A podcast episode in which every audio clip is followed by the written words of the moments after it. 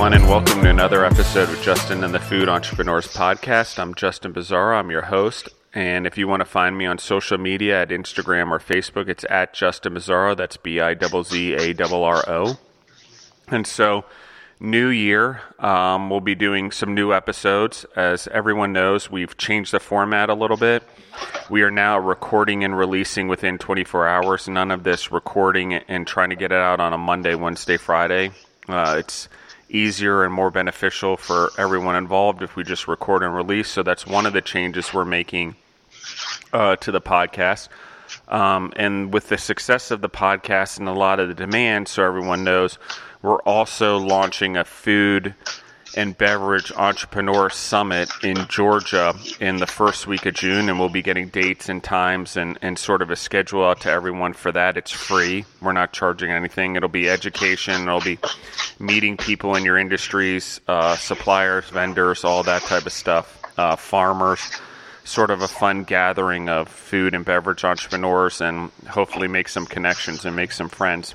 So, with that being said, our first actual interview of 2020, we have Josh House of Pickles and Bones Barbecue uh, back on the episode, and he's from Milford, Ohio. How are you doing today, Josh? I'm great, Justin. Thanks for having me. So, Josh, I mean, you, episode 11, uh, you were one of the first brave ones to actually get on this podcast and and complete an episode with us, which is awesome. And interestingly, your episode is still a top 10 episode of all time for the podcast. And you're actually ranked fourth overall out of all the podcasts we've done, which we did. We've done. This will be episode number 133. So, quite pretty amazing considering we were at the very beginning back then. Um, how well the episode did. Yeah, absolutely. I'm uh, I'm definitely proud of that, and, and congratulations to you for uh, for putting it in in the time and the effort to go and get all those episodes done. I know um, a lot of people talk about doing stuff, and I think the first step is just actually doing it. And uh, congratulations, man, on, on the great first year.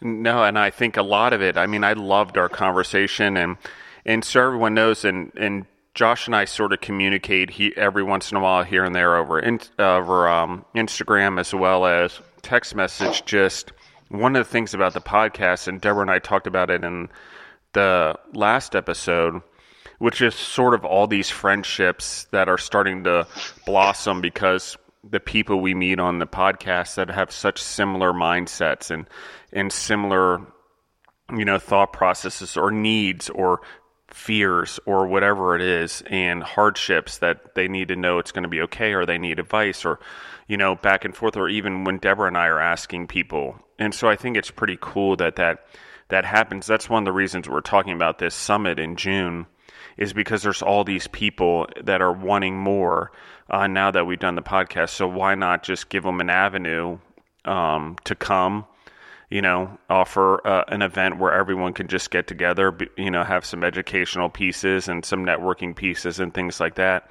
But bring everyone together for a day and a night and, you know, do some awards for the podcast for the top episodes and have some fun. So, Josh, um, in the last episode, we talked a little bit about your launch, but you know, just to give everyone an update and, and anyone who hasn't listened to the episode 11, you know, give us a quick rundown of how you started because I love your story of basically food trailer to to brick and mortar. Sure. Yeah. So we started off.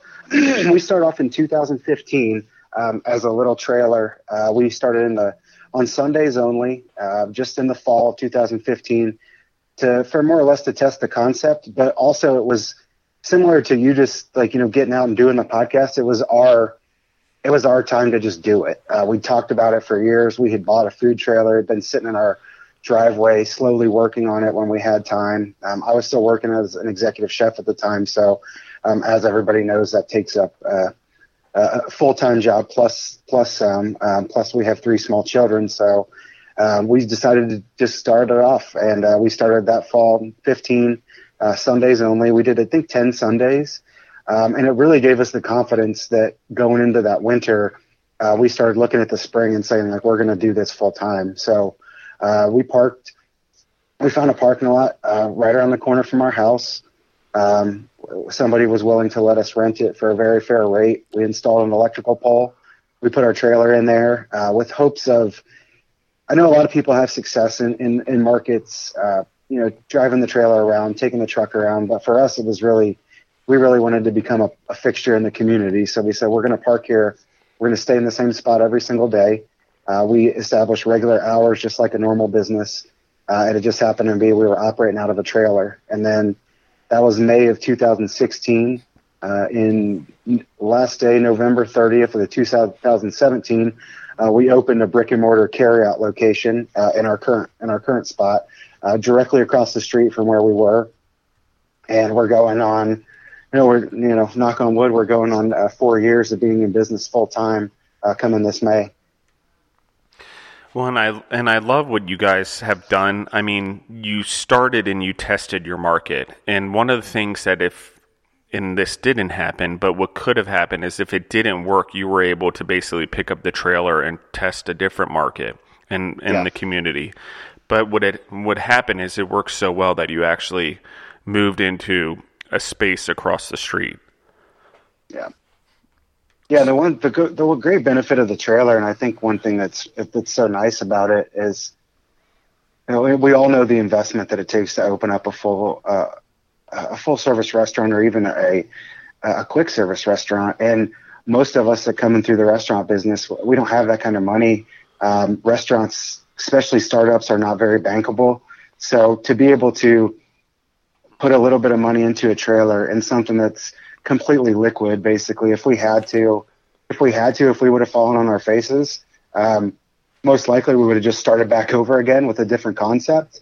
Or worst case scenario, we could have sold everything and I could have went back to work. Um, that doesn't seem fathomable, like at this time, that that would have ever happened. But you know, it kind of gives you the flexibility. Once you once you sign your name on the dotted line for that big restaurant lease or that big loan, um, there's no turning back. You really got to be sure that, that you've tested the concept and put in the work and make sure that you're going to give yourself at least a, a fair shot out there.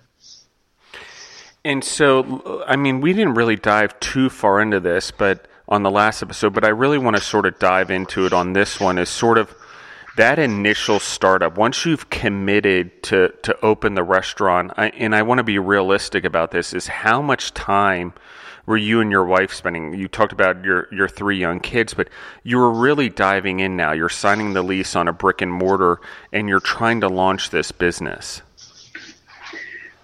well, it it actually as I think as you as you grow, uh, I think it actually if in my opinion, if you're doing things right, I think it starts to become easier. Now, obviously, that initial time when we were operating out of the trailer. Um, you know, we are operating all we do all wood barbecue, um, cooked over fire, and there was quite a few nights where I slept in my truck next to the trailer with the smokers going because we didn't have the space to keep up with demand, and the only way to do it um, was to you know get stuff on the smokers late in the day and watch them overnight until the stuff was ready. So early on, then you know there was a lot of 20 hour days, 19 hour days, 21 hour days, and because there's no other way. Once you once you're committed to that, you know that's kind of what you have to do. When we opened the brick and mortar carry out, you know there was certainly a lot of that, but with the growth, uh, you know, it became more space. It gave us the opportunity, at least with a reasonable expectation, that we would do some more revenue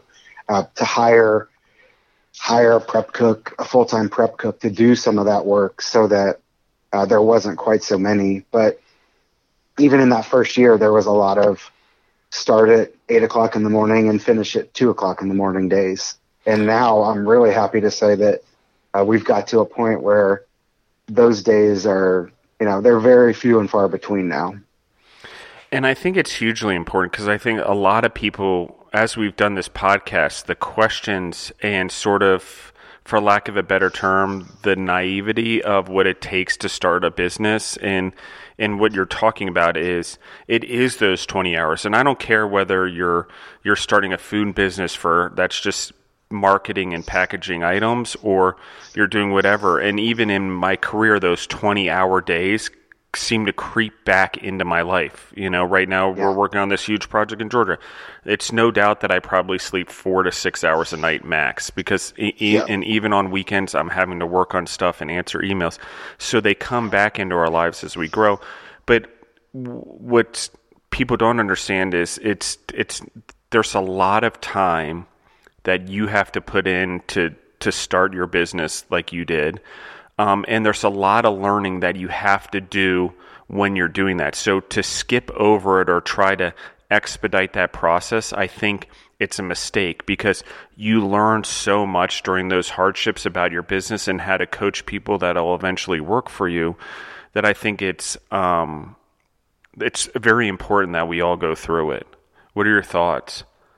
Oh no, absolutely. You you can't I don't think you can get to a point where you feel like you're successful or you, and, and I also don't think you'll get to a point where you feel like you've actually grown, um, both personally, professionally, and as a business, unless you've put in the time in the beginning. And I'm not, I'm not advocating for go out and try to find a way to spend 20 hours at work because that's no, no way to live your life. But in the beginning, when you're growing a business and you're building, it's going to be hard it's going to be harder than you've ever thought. It's going to uh, put more stress on you than you've ever thought. Um, it's going to stress your, at times, your marriage. Um, it's going to be make uh, time with your kids uh, difficult, and and you really have to find ways to to make sure that that becomes a priority. But then I think when you get over the hump, you really start to see. You know, I can look at our I can look at our P and L now and see. Um, I can see growth on the top line and I can see um, maybe minimal growth on the bottom line, but our personal growth of how not how few amount of hours I spend here, but how much less time I have to spend uh, working in the business, and how much more time I've been able to get home for dinner and go to my daughter's swim meet and go to soccer practice. That's the stuff that that without the struggles in the beginning, I don't think that I would really appreciate it now. Well, and I think it puts life into perspective, and um, mm-hmm. and it's one of those things where, and I'm going to reference a movie. Is there's this movie with Adam Sandler that's called Click, and he gets this magic remote control, and he can fast forward the things he doesn't want to do in his life, yeah. and then as the then as he gets older and keeps doing it, the remote control auto programs. So it automatically knows the things now that he wants to fast forward. And next thing you know, his whole life has gone by.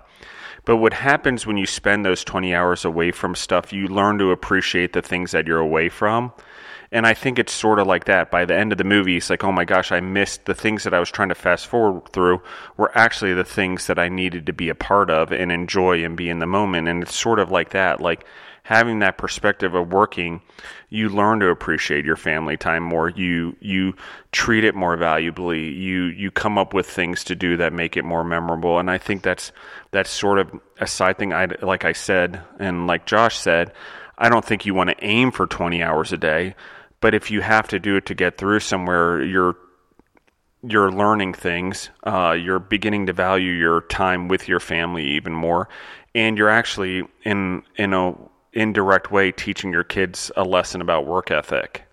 And so there's like sort of all of those things that are that are combined. And I'm sure as your kids get older they see their mom and dad you know busting their ass for this business and, and making something of themselves you know and you know whether or not they want to be chefs or restaurateurs or whatever or not they're learning that lesson. I think that's pretty cool. Oh yeah 100% yeah hopefully I, I, I hope that they decide to, to to follow some other some other path. I try to keep encouraging them to become electricians and plumbers because it seems like we're losing all the trades. So, it, and people laugh when I say that, but I tell them all the time, like, you know, there's some there's some jobs out there that we have a hard time when we reach out to try to get an electrician to get a plumber. Like, keep that stuff in mind. So, you're going to work just as hard, you know, whatever it is, especially if it's something that you're passionate about. So, well, and that's a whole thing that, and it's interesting because I've been having a lot of these same conversations with people like, oh, my kid doesn't want to go to college, but, you know, and I have a master's degree, and what does that mean? Well, do they, if they want to go to a technical school, I have a friend from grad school whose son decided he wanted to go to technical school and become an electrician because it's not that he doesn't want to be an entrepreneur It's that he just wants to go get skills that he sees a need for, and he doesn't want to come out of school with $150,000 in debt. Right, you know, so he's like, okay, I just this is what I want to do. I want to learn this business, and maybe I can grow it into my own thing. And I know there's a need out there, you know, and there's tons. Getting a welder right now is nearly impossible anywhere. You know, that's like there's a huge shortfall there. Um, maintenance people, you know, like you said, and electricians and plumbers. So I feel like there's this whole huge uh, need out there for those skill sets and an opportunity. And there's always going to be work. I mean, there's we use electricity in every home, we have plumbing in every building, you know, so on and so forth. So anyway, to to concrete your point, I agree with that 100%. Um, but I want to ask you, Josh. You talked about the wood um, and that you're doing it all over wood fires. Um, Why wood? I mean, just for the audience, um, why is it better than using, say, propane or electric or or gas? Like, what is what's the value of using wood in your cooking, and what is the value for barbecue of slow cooking it over that wood? Well, you know, part of it's just the the, the craft and the fact that it- obviously, you know, in our opinion, uh, wood is the only way to do you know true barbecue. Uh, it's the it's the real craft, like that, and and that's something that we've always valued in everything that we do. You know, we value um, traditional techniques uh, in any kind of cooking. My wife and I both have fine dining backgrounds, so it makes most sense for us to kind of carry that through in in the way that we cook meat. So uh, I think the flavor in and of itself is so much different, and there's a certain there's a higher level there's a high level skill set that has to go in with cooking with just wood. Um, it's quite a bit different than than getting a big uh, commercial smoker and turning on the propane and setting it, forgetting it. Um, and I think that uh, you know it, it's hard. It's harder, um, but the end result is, is a much higher quality product.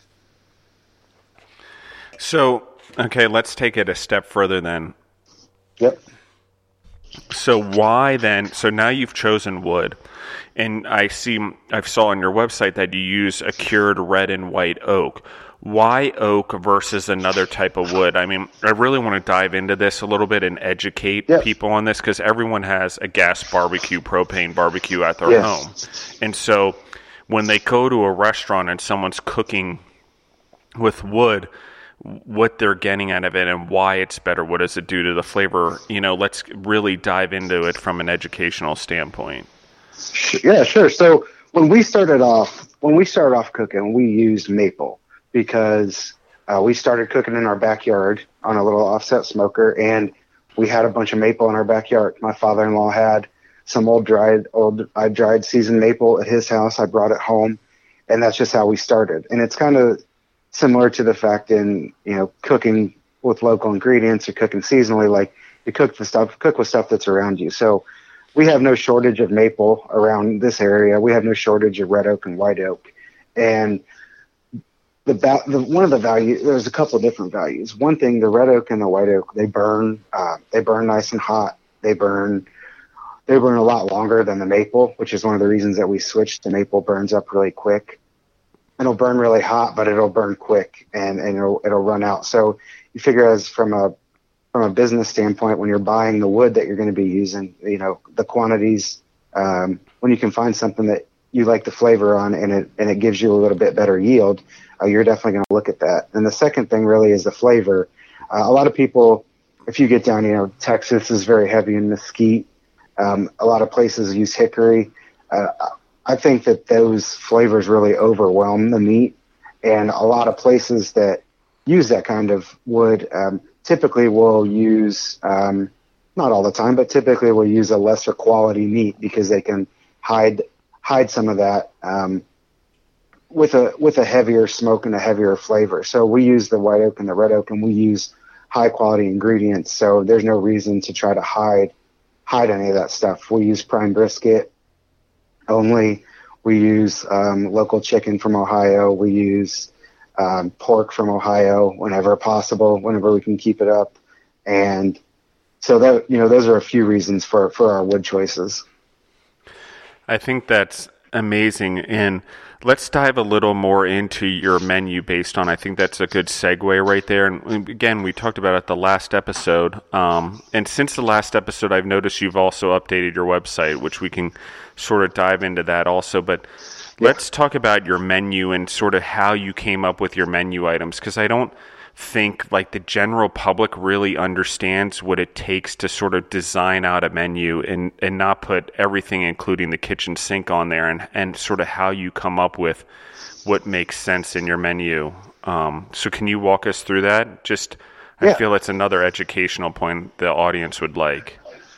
Yeah for you know for us one thing that we want to do is whatever that we put on our menu we want it to be the, the best possible version that's out there so if we couldn't do what we thought was the best brisket or the best pulled pork or the best turkey or chicken, we wouldn't put it on our menu, which is why we've kind of slowly grown the menu over the years. Same thing with the side dishes. When we were in the trailer, obviously we had smaller space, so we had uh, a limit, more limited quality or not quality, quantity on what we could do. So we've always had the pork, we've always had the brisket. Um, you know, we add we had ribs a couple days a week, which we still do. Um, we do rib tips a couple days a week. Again, same thing um, as we did before. But you know, the chicken and the turkey were a couple things that until we got those to a point where we were comfortable that they were the best version that we could do, we didn't put them on the menu full time. Uh, so now all the meats that are on there is something that we think, you know, it's a category killer. It's the best it's the best in the market that, that we can put out there. Same thing with the side dishes. Uh, we when we started off, I remember when we started off as a trial in the trailer, we didn't even have potato salad on our menu uh, because we weren't we didn't think that we had created the best version that we could create. We know that if we put our minds to it, that when we work on it, we can figure out a recipe that that we think is the best. And until we got to that point, I don't think it was. I know we opened in May 16. I don't think it was a couple months until we finally had uh, a potato salad recipe that we were happy with then. Because again, we start with, we always go back to the technique. So, like our spicy baked beans, uh, I don't think there's a lot of other people around that buy dried pinto beans and soak them overnight and then cook them from raw to get them to the point where you know we'll we'll cook them on a on a burner for three hours and then they go into the oven for another three and a half hours until they're the right the right texture that we want, where they have a little bite on the outside and they're creamy on the inside. You know, so it's just it's attention to detail and the desire to really create the best version of everything that that goes into every decision that go before we put something on the menu. Yeah, so one of the things on your menu is hoe cakes, and I yeah. think like probably not a lot of people know what a hoe cake is, and I and I yeah. do, and I love them, and I think they're incredible. But could you? I mean, I think it's a cool thing, and it's definitely barbecue uh, related, especially in the Middle United States and, and, East Coast. So, would you tell us a little bit about what a hoe cake is? Yes. So, so a lot of places or a lot of people will come and they'll and they'll ask for or they'll expect um, cornbread. That will have cornbread uh, and and one thing that if you've had cornbread in a lot of barbecue restaurants, um, in in our experiences and our opinion is it's always, uh, especially in the middle of the country here, it's always too sweet. It's always like cake, uh, which is not something that we've ever enjoyed. Or the or the alternative is that you get it and it's so dry that it was cooked in the morning and then it's served at 5 p.m. still and it's crumble and it's really not it's really not a great choice for eating with barbecue. Which you look at a lot of places that serve barbecue, your top-notch places, your Franklin barbecues and the like. You know, the Texas style, you get white bread with your barbecue because that's something that you can throw a slice of brisket in. It'll sop up some juice. Cornbread's not meant for that. So what we said is we wanted to do something that that that kind of fits that mold, but we didn't want to do the white bread slices because we're not in Texas. You know, we're not pretending to be a Texas barbecue place. So the corn, so we did the hoe cakes instead, and it's a it's a cornmeal, essentially a savory cornmeal pancake, and we what we put with it on the side is a little whipped sorghum butter. So for the people that you know that you like a little sweet to go with it, put a little dab of that uh, sorghum butter on there, and uh, and you and you get the kind of the best of both worlds with the savory the savory corn flavor, and then you get a little bit of the sweet butter. I love that, and um, I just I really wanted to dive into that because I think it's when I saw it on the menu, it's exactly that. It's not cornbread, it's not white bread, but there's this combination. It's in my opinion, it's what restaurants and, and businesses, particularly in food, is need to be innovated. Don't do what everyone else does. Do what's true to you and what you want to do. And, and yours is about technique and preserving that within the barbecue food and barbecue food business, which we've talked about. You know the sides and making sure that those are right, and what it means to use uh, wood burning um, and uh, cook the meats over wood. And what does it mean to then, you know, why hoe cakes? And I think all of them, even the pinto beans for the the uh, barbecue baked beans. You know, it's, you know, how is it? And there's a twist. And I believe when we talked about them before, I think there was a jalapeno in them. And and so there's yep. these things that you do that are true to you. And you're not just replicating what someone else does. And, and being in Ohio, you're sort of the barbecue is a little bit different. So you don't want to take, you know, Nashville or or Texas or or you know North Carolina or wherever's barbecue style, Georgia barbecue, um, and make it yours. You want to be true to your location, but you also want to be true to yourself and your creativity. So I think that's really cool. Yeah, for us, you know, we're we're a lot of the if you go to if you go to a specific region, if you go to uh, you know Texas, you go to North Carolina, South Carolina, you're going to get a lot of weird looks if you if you go to North Carolina and cook Texas style barbecue. People might be more um, might be more apt to now in these days a younger generation to be uh, accepting of that, but most of the time they're going to look at barbecue as something that this is a tradition, this is the way it's done this is our region. We're proud of it, and and good for them. You know, they should be. For us, we don't have anything like that that's holding us back. So for us, it's what do we want to make that's the best? What do we think this is the best version of this? Like, and we can we can choose to incorporate all of it. You know, we have we have three different sauces. We have got a sweet sauce, a sweet sauce that's ketchup based that's uh, uses sorghum as a sweetener. We also have a vinegar, like a vinegar, uh, spicy vinegar sauce that's similar to like a vinegar pepper sauce uh, that they use down in uh, in South Carolina on the whole hog barbecue. And then we also have a mustard sauce. So we kind of have the freedom to do all that. And if you're a purist and you're from Texas, maybe you have a problem with that. But when you're from Ohio, I think everybody's pretty cool with trying something a little bit different and just saying like, this is unique to what we do. Yeah, I love that, and I think the creativity, and we're going to see a lot of that. I mean, it's like, and it's interesting because you know Texas barbecue is this this thing, and I agree with you. They have a problem, but what I mean, what's Tex-Mex? They basically took Texas food and mixed it with Mexican food, and now we have Tex-Mex right. food.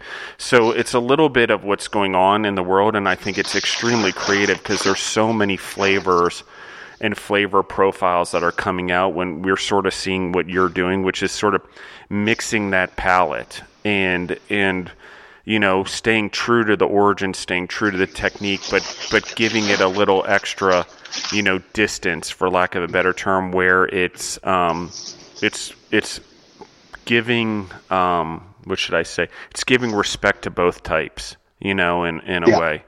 And I love that, and I think we're going to see a lot of that in we do a lot of that in the United States. I mean, pizza here isn't pizza in Italy. You know, pasta here right. not pasta in Italy. You know, Chinese food certainly here is not Chinese food in China. You know, you we we take things and we we change it to the palate that's going on, and people, creative people back then even did it. So this is not something that's new. We've been doing it for tens of thousands of years, I'm sure.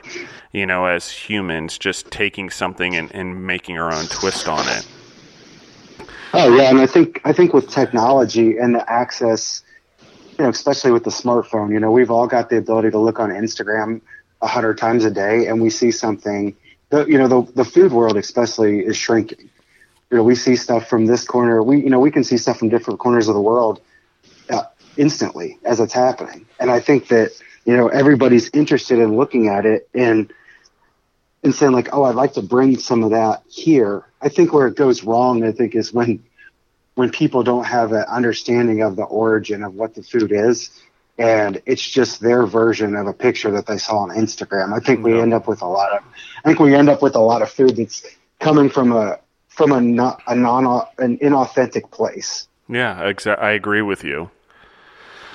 And I think that's part of what it is. I mean, and we were just in, Deborah and I, um, with the kids and two of their friends, were just in Brazil. And you go to Brazil and there's Brazilian food, which is sort of your meat barbecue on a on a stick, for lack of a better term. Yeah. They come around the table and cut it onto your plate. So that's sort of what you think of as Brazilian food. A lot of meat and you know, sort of heartier food in that way. But there's you know, there's more Italian food than you can, you know, even shake a stick at and there's lots of different varieties there within of people that have come there and built restaurants around different ethnicities and we see it everywhere in the world. You know whether you're in Thailand and you I mean I think every country in the world probably has a McDonald's and a KFC at this point. So it's um and that's not it's just people have an urge for for different flavors not only they're the ones that are true to them and I think it's a pretty cool thing in in in what you're doing.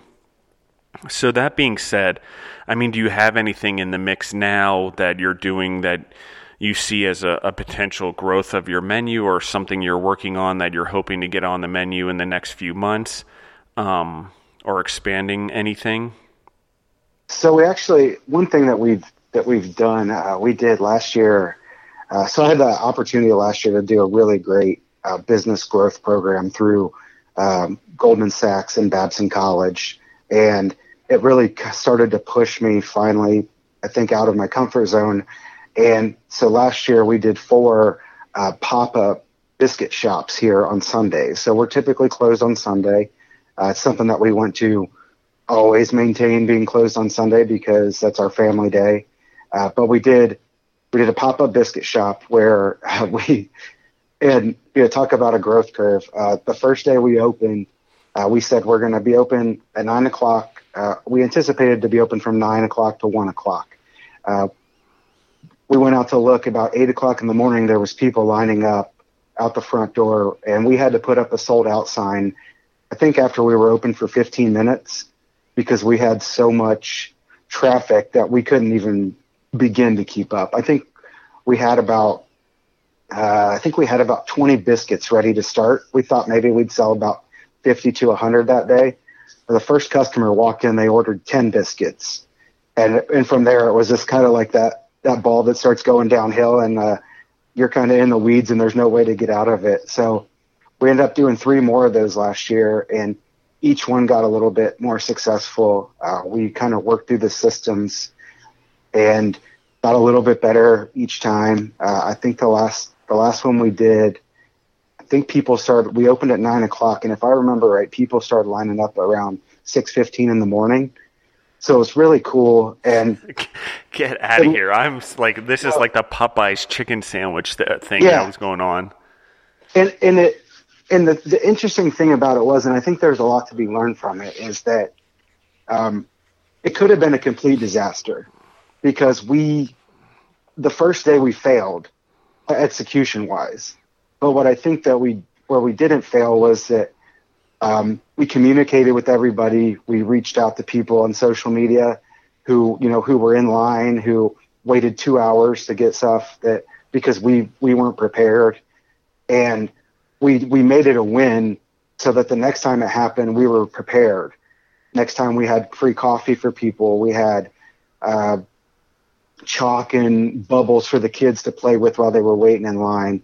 We obviously we got really lucky that we had really good weather, uh, which is what's stopped us from doing any more now because being with our location, if we we we started up on a Sunday morning, we could have you know, we could have six inches of snow and the whole thing would be kind of a waste or it's going to be 15 degrees outside. So we're kind of waiting for the weather to come back around before we bring it back. But it's also really a way that we've been looking to test a new concept that we want to bring to the market. And, you know, we've had, we've been working uh, for going on, uh, wow, going on almost a year and a half with, with a broker as far as trying to find a new spot uh, to expand, either expand the current business or, or open up something new. And it's really all going to be um, built off of that biscuit pop up that we started. So let's talk about this, and and if you don't mind, I mean, what I mean, okay, I'm like, I guess maybe So is it just the biscuit, or is it biscuit with something else, or is it just the biscuit itself? No, so it's so it's biscuit. So it's uh, biscuits and like biscuits and gravy, and then uh, and then we have like four or five biscuit sandwiches. So we would do like a brisket biscuit with pimento cheese and a fried egg, a brisket, uh, brisket, pimento cheese, and a fried egg on top. We did a, a sausage, you know, a sausage, egg, and cheese. We did a bacon. Uh, we did a, a, fried green tomato and bacon with a pepper jelly on it, with a had pimento cheese and an egg. So it all slants very southern because that's the kind of food that we like to eat, and it's all based off the fact that I think my wife makes the best biscuits that I've ever had, and we've spent a lot of time again in the South going to a lot of different biscuit places, trying what they had, um, being impressed the first time, and then when we go back after she's worked through this recipe, thinking like, okay, I think that we have the best version now. So it's really trying to bring that, bring something that we love to other people and share it with them. You know, when we make we make the bacon, we make the sausage, you know, we make we stick to the same philosophy that we've had with everything else, and we're kind of trying to stick with that same idea of let's start small, let's test the concept, let's see how it goes, let's get feedback, and then go from there. Oh man, I am loving this concept. I'm like foaming at the mouth because I think that what you're doing with the biscuits is a brilliant idea. And I think it was Chattanooga, Tennessee. Deborah and I stopped for a night there. Um, God, was it Chattanooga? And I don't know why we stopped there. Maybe a food conference or something. But anyway, we there was this biscuit company there, and we went and had it was a local business, and they did nothing. Everything had biscuits in it, and uh, you know whether it was sausage and gravy or, or the sandwiches and what you're talking about. And they yeah. obviously have their own twist on food, and but it was seriously life changing for me. It's something as basic as a biscuit and the yeah. biscuit has a great flavor in and of itself, but when it becomes part of the vehicle to deliver great taste and stuff, and its composition, you know, what it's made of and its texture, and the way, if it's done right, can complement the food, I think is outstanding. I love this. And the other part I love is that you talked about getting outside your comfort zone and just taking the step forward. And now you've got this concept going and you're like let's expand this and and just say i don't know whether it's going to be this concept or expanding our current business but we need to move forward. And yeah. and i want to really talk about that as as business people or any entrepreneurs that are listening in. Most of the time you just know you need to move forward. You're not really sure where you're going you know and yeah. and and it's just like i know i need to move forward. And it's the same with the podcast. You can ask deborah one day i woke up i'm like i need to do this you know, within two days, I'm building a studio in our garage. And she's like, what the heck is going on? And I'm like, I just feel that I need to move forward with this. I'm not 100% sure what it is, but I need to move forward. And there's a lot of things like that. You actually don't know what it's going to look like when it's done. You can have a plan to drive you forward and make sure you take the steps forward to where you want to get to, but it doesn't always look the way you want it to often because you pivot and move. But by just moving forward, it's it's pretty important. I think that that's one of the stories here and lessons from this episode is like here's someone that we talked to a year ago. Look how far you've come by just all of a sudden having the courage and almost the internal permission to to get uncomfortable. And I think that's pretty cool. So on that topic, Josh, could you tell us a little bit more about that program through Charles Schwab? And I believe it's 10,000 small businesses or something like yeah, that, yeah. if I remember correctly from the first episode. Yeah. yeah, yeah. So I think last time when we talked, I think I had just either started doing it or, or was getting ready to, but um, it was really something that was like really life changing for me. Um, so it's it's uh, through uh, Goldman Sachs and Babson College, and it's called 10,000 Small Businesses. And the idea was uh, Goldman Sachs was going to invest back into, essentially invest back into the American economy and and help create a program to help grow, uh, you know, quite literally 10,000 small businesses across the country. So I had an opportunity. I'd found out, out about it through a program that my wife had done, Nicole, through the Small Business Association called Emerging Leaders, which was another program similar to that.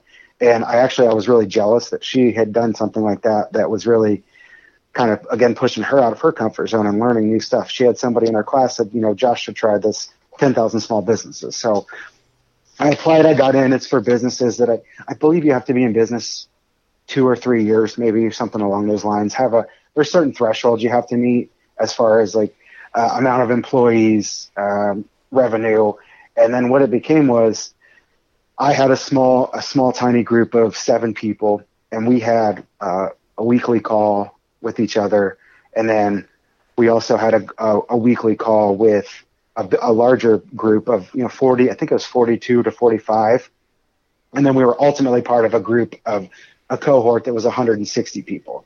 So we did calls and we did online learning for, I believe we did four weeks, and then we went to Boston for a week at Babson College, hosted at Babson College, and it was basically just four straight days of uh, learning modules and learning, going through different facets of the business. Um, you know, going through financials, going through um, hiring, the hiring process. You know. Um, mitigating risk for your business. And then, so we did, you know, we did the week there. We came back, did another three, four, five weeks of online training, and then went back to Boston again for another week. Uh, and you know, at the end, we all did. It's not a pitch as far as um, not a pitch and like as far as you think of like a Shark Tank pitch of pitching the business for investment, but essentially just like pitching your business of like here's where we're going and, and here's how we're going to get there. And it really makes you think. Uh, you know, leading up to that, we had always kind of grown the business organically, and we just kind of went like, okay, now we need another refrigerator, so let's get another refrigerator. We had never, we had never done anything with any sort of um, concrete direction. It was kind of like we had the ship pointed in a direction, but we really didn't know where we were going with it. And this really put us back on track to understand like okay here's the actions that we need to take if we want to grow this business. You know if we want to become more successful we have to start acting like a successful business. So we've spent we actually after uh, almost a year we've just now finally got our handbook done which seems like a small thing and you know people joke around oh you have a handbook but like that was something that was really important to us to complete was to put this stuff into a handbook so that going forward and growing a business whether it's expanding this one or growing a brand new business, that we have some of that stuff in writing that we can start to have something concrete to pass on as far as like the culture of the company.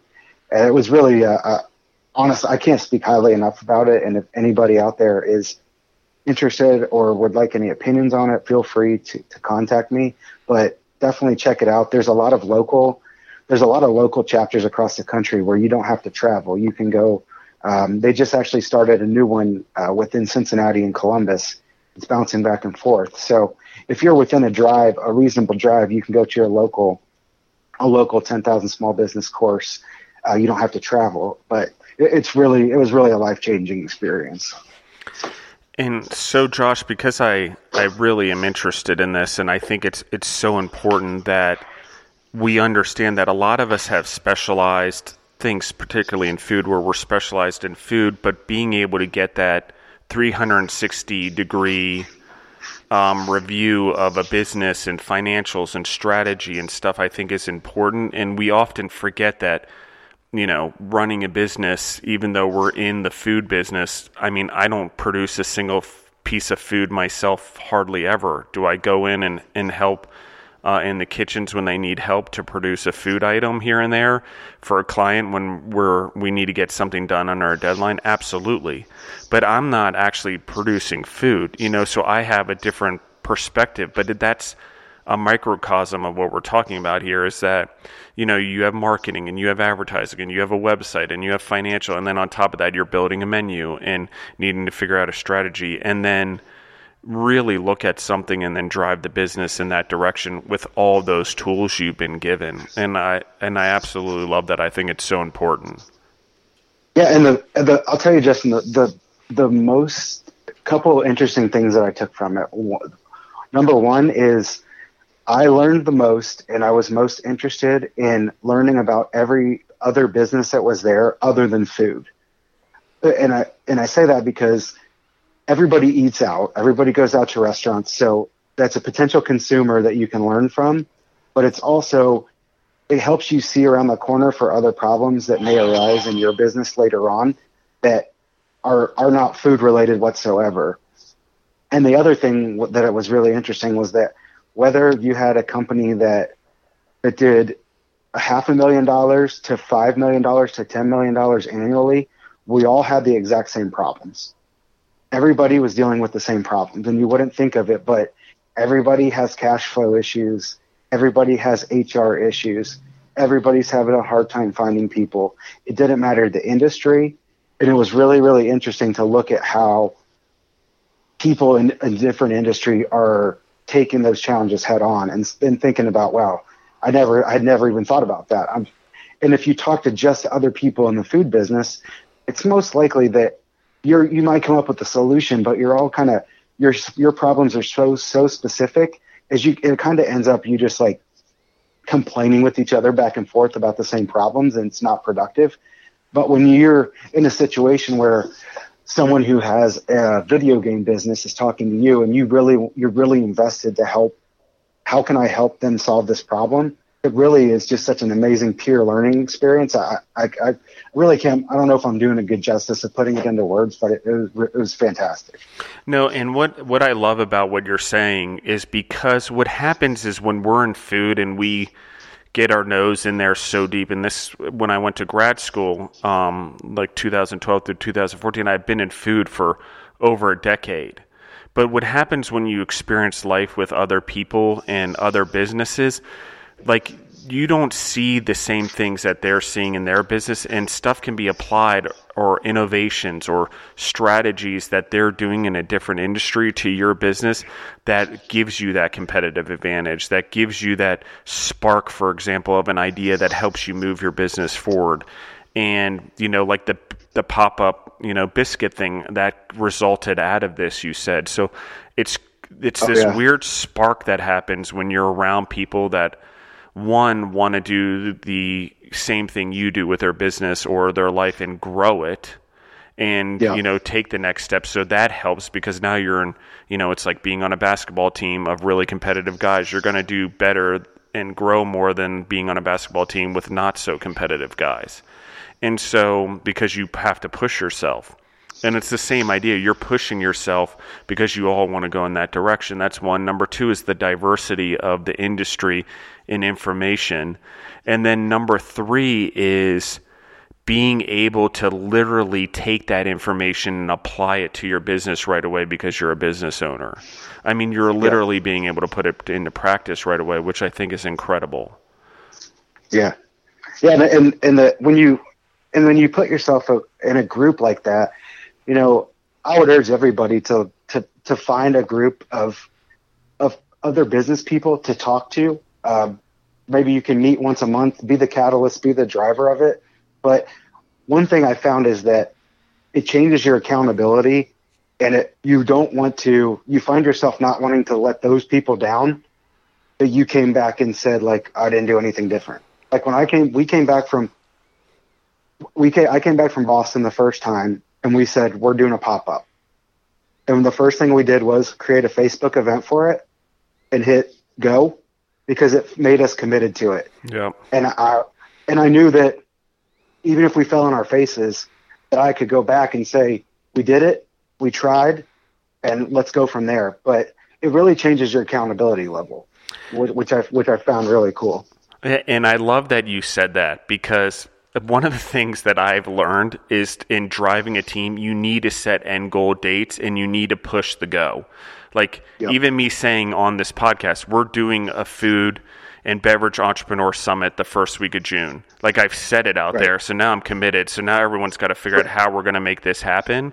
And obviously we right. have a plan, but I'm putting it out there and I put a lot of dates, whether we have like farmers coming to our facilities or we're doing some sort of networking event or whatever it is, but you need to put them on there and force yourself to do it. Otherwise, if you have no end date and you're not forcing yourself, you never actually move forward because you're like, oh, I, I can put it off because it's so easy to put something off. So, um, oh yeah, it's much much easier much easier to put it on the back burner, and and we all have plenty of people that can tell us help us feed our excuses for why we can't do it. Oh yeah. And there's plenty of people that'll tell us like, well, I, I, you're busy, you know. Like my wife is a very good example of somebody who will not does not let me have those excuses for any reason and just say like, well, you can do it, just do it. You have to do it. Yeah. No one else is going to do it for you. You have to do it. And I love that. And actually, Josh, I'm thinking that I'll probably follow up with you because I want to continue on this topic around the schooling and the education piece in your business and what you're learning. So I will reach out to you after the podcast's done and try to set something up um, over the next month to get you back on. That's one. Okay. But two Great. is because um, I also want to dive into what you're trying to do with a podcast and that growth that you're taking because I think what you're doing there is huge.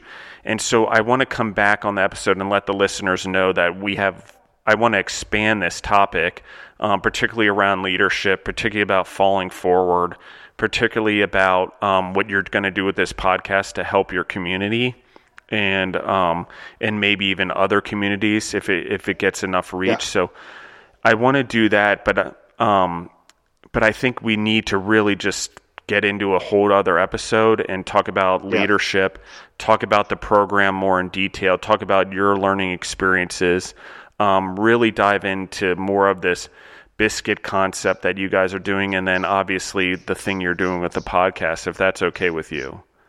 Yeah, absolutely.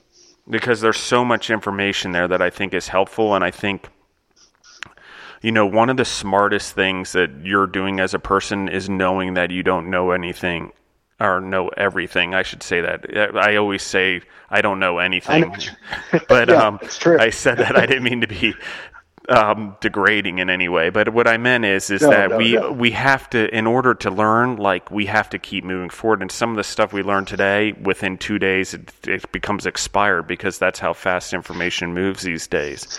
But I think the willingness to know you don't know and go out there and constantly seek it is an important thing. And whether it's books or it's programs like you're talking about, I really just want to dive into it further with you because you've gone through it and we had one episode where you before you did it and now where you are now i think is enormous i mean just talking to you i think the growth has been huge for you and you're only at the beginning so yeah. Um, today's day one, as I always hear people say. What? Is, how long have you been in business? Day one, because every day I want to treat like it's the first day, so I keep moving forward and learning. So, and it's um, you know, so I think that's important. So, Josh, I wanted to thank you for coming on the episode, and I will text you to set up another episode recording because I think we need to get that on the books, um, maybe for a couple Absolutely. weeks from now.